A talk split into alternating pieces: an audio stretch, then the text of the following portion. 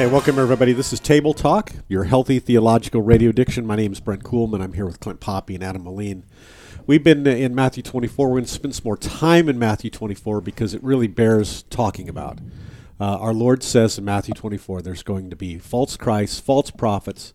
They'll arise, they'll perform great signs and wonders so as to lead astray, if possible, even the elect. He says, Look, I've told you this ahead of time. So if they say to you, Look, he's in the wilderness, don't go there. If they say, Look, he's in the inner room, don't believe it.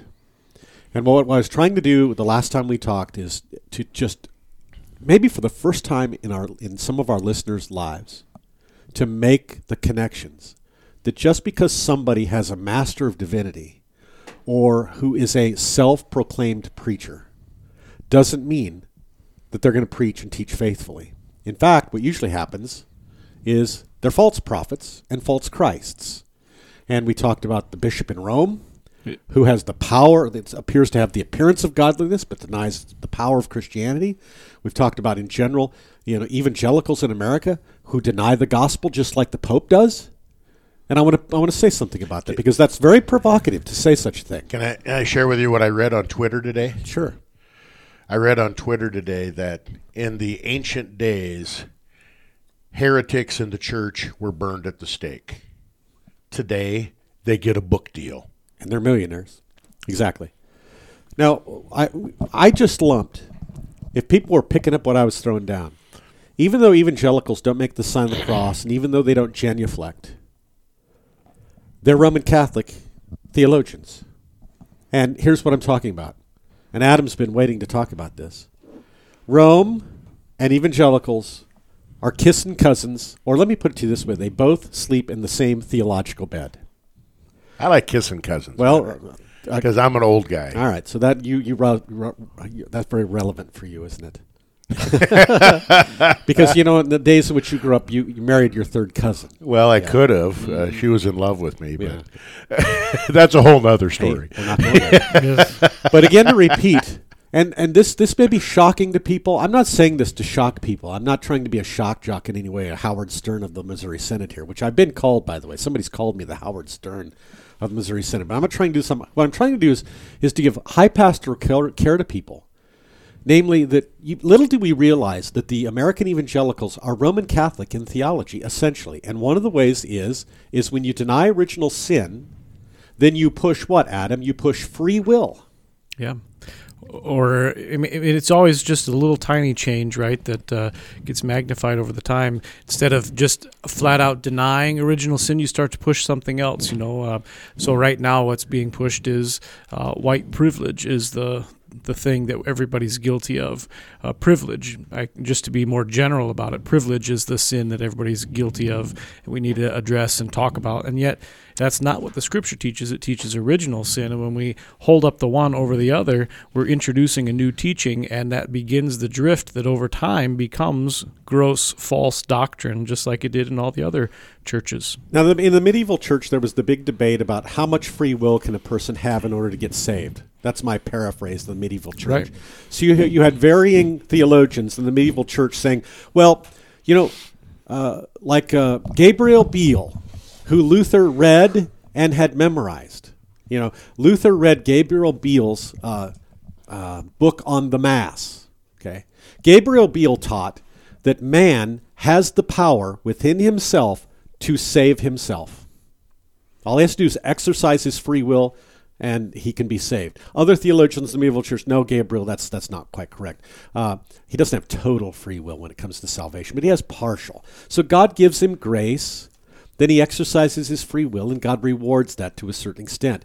Point being that in the medieval church, man's will had played some role, if not a total role, in getting saved. Guess what? The American evangelicals, same thing. Now I'm going to illustrate this in a conversation I had recently on vacation when I was golfing, speaking with an evangelical on my golf trip. He, when it came to salvation, was teaching that man has to choose. And so it got to the point where he said, You know, you, you Lutherans shouldn't even catechize children. You should not teach children the faith. Why not? Here's why.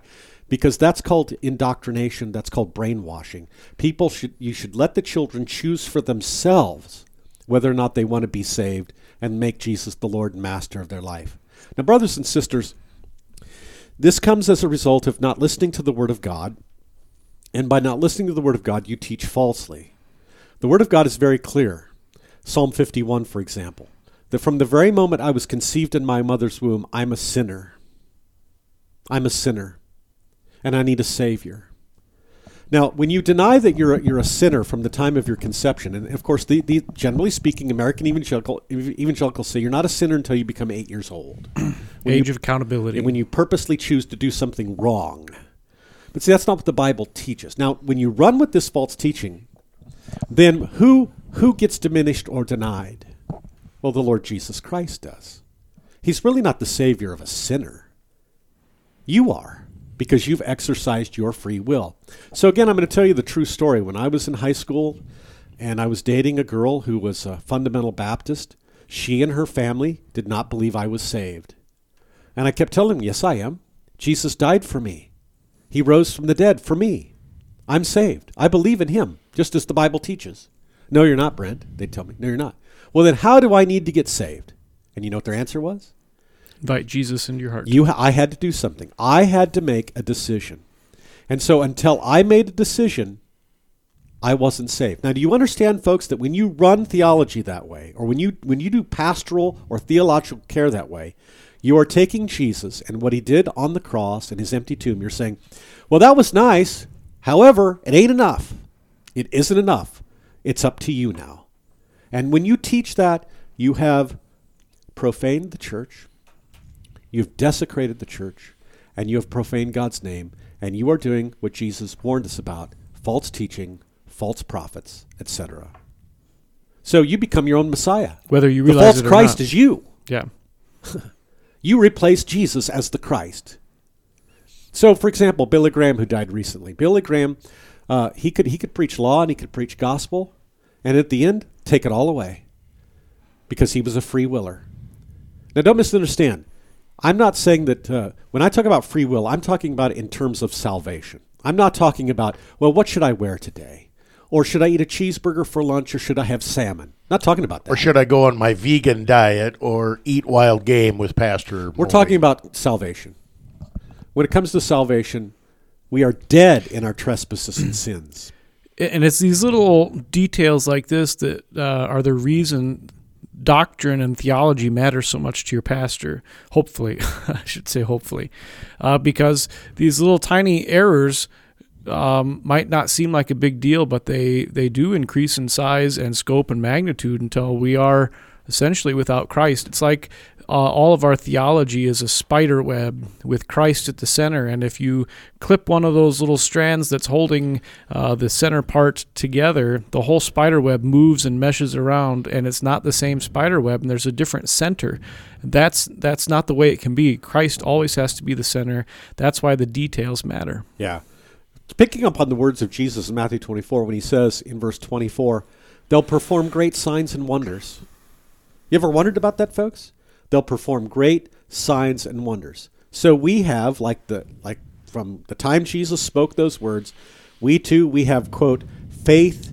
Uh, we have people who claim to be able to do what? To be able to contact the dead and talk with spirits. This is this is huge today. I mean, I've dealt with people who they think their house is haunted. These are Christian people. They think their house is haunted, and they they call a medium. The uh, television shows on uh, cable and on your dish with regard to paranormal activities Huge. and uh, having seances and I mean you, you you think this is a bunch of mumbo jumbo this is huge money making stuff right now and I am just constantly shocked how many people how many members of our churches are really really caught up in this stuff. It's spooky stuff. And so the medium becomes the false Christ, the Savior. Okay, and we've got faith healers and false prophets that just simply come out of the woodwork in America. We have, uh, I don't know if it's still going on, but I'm thinking about the times when you had people in Canada, which filtered down into the United States, where they said uncontrolled laughter is a mark of the Holy Spirit. Now you might that's been going on in the revivals in the United States since the beginning of the colonies. this kind of stuff. Um, there are the likes of I'm going to mention some names. If you if you don't know their names, well, God bless you. Ignorance is bliss. But I'm going to go ahead and say them anyway. There are the likes of Benny Hinn. If you've ever seen Benny Hinn, he's one of these false prophets, these false messiahs. In my day, it was Oral Roberts. You know, we have a we have a university in Oklahoma called Oral Roberts, named after him. And of course, my last name Kuhlman I'll never forget when I was a little boy. There was this woman on TV. Any of you remember her first name? Do you guys know? Kathryn Kuhlman. oh yeah, redhead. In fact, here I am, the redhead. You're probably wondering if I'm a, a descendant of Cat. I'm not a descendant of Cat. But Benny Hinn, the likes of Benny Hinn. If you don't know who Kathryn Kuhlman is, look her up. She again, false prophet, false teacher. And what do they do? They take advantage of the weak and the sick by contending that if you would just believe firmly enough or believe enough in God, then nothing bad will ever happen to you. You won't get uh, sick, you won't get poor, etc. You know, we have our we have our all, own uh, Benny Hinn in the Missouri Synod. And that's who? Paul Teskey. I don't know that. Paul name. Paul Teskey. You can go to uh, paulteskeyministries.com. Missouri Synod pastor since 1976. Uh, Paul has traveled over 50 countries and six continents to minister in a variety of venues, including healing crusades in large stadiums, teaching, demonstrating, and imparting the gifts they receive to others in churches, camp meetings, Bible schools, seminaries, colleges, multiple appearances on television and radio, and have witnessed thousands of li- thousands of people give their lives to the Lord Jesus Christ with confirmed with signs, wonders, and miracles. Guys on the Missouri Synod roster. Okay. There's Paul, Paul Teskey. there's the famous example from just a month or two ago where uh, Kenneth Copeland was uh, caught up in blowing the uh, COVID nineteen virus out of our land. There's even a, a audio remix of it you can watch. I've Yeah, seen- it's I've quite seen that. funny too. I've seen that. And I, I want to get back to this point I made earlier about the, uh, the the false teachers thing. If you believe in Jesus enough, you won't get sick and nothing bad will ever happen to you. Well, I got news. Tell that to Job. Remember when we, we a few weeks ago when we were talking about these texts from Matthew 24? I looked it up. You know, in the old Lutheran worship lectionary, this Matthew 24 text is appointed for the gospel for the third last Sunday, and the Old Testament reading is Job. So, you know, tell this to Job, you know, uh, or tell it to Jesus, you know, or tell that to innumerable Christians all throughout the world, like in Nigeria today, or in China, in India, Indonesia, or Japan, or the Middle East. I mean, tell that tell that false prophecy stuff to them. That if you believe in Jesus enough, you won't get sick or nothing bad will happen to you. Now I know we're about ready for a Well, hard we, break. we don't know how to suffer. We don't know how to explain suffering. We don't know how our suffering is connected to the gospel. I think that is a bigger problem that we have uh, in Christendom and especially in Lutheranism. right. So I want, when you get back from the break, I want to talk about that again. Walking around this old and empty house. So hold my hand, I'll walk with you, my dear.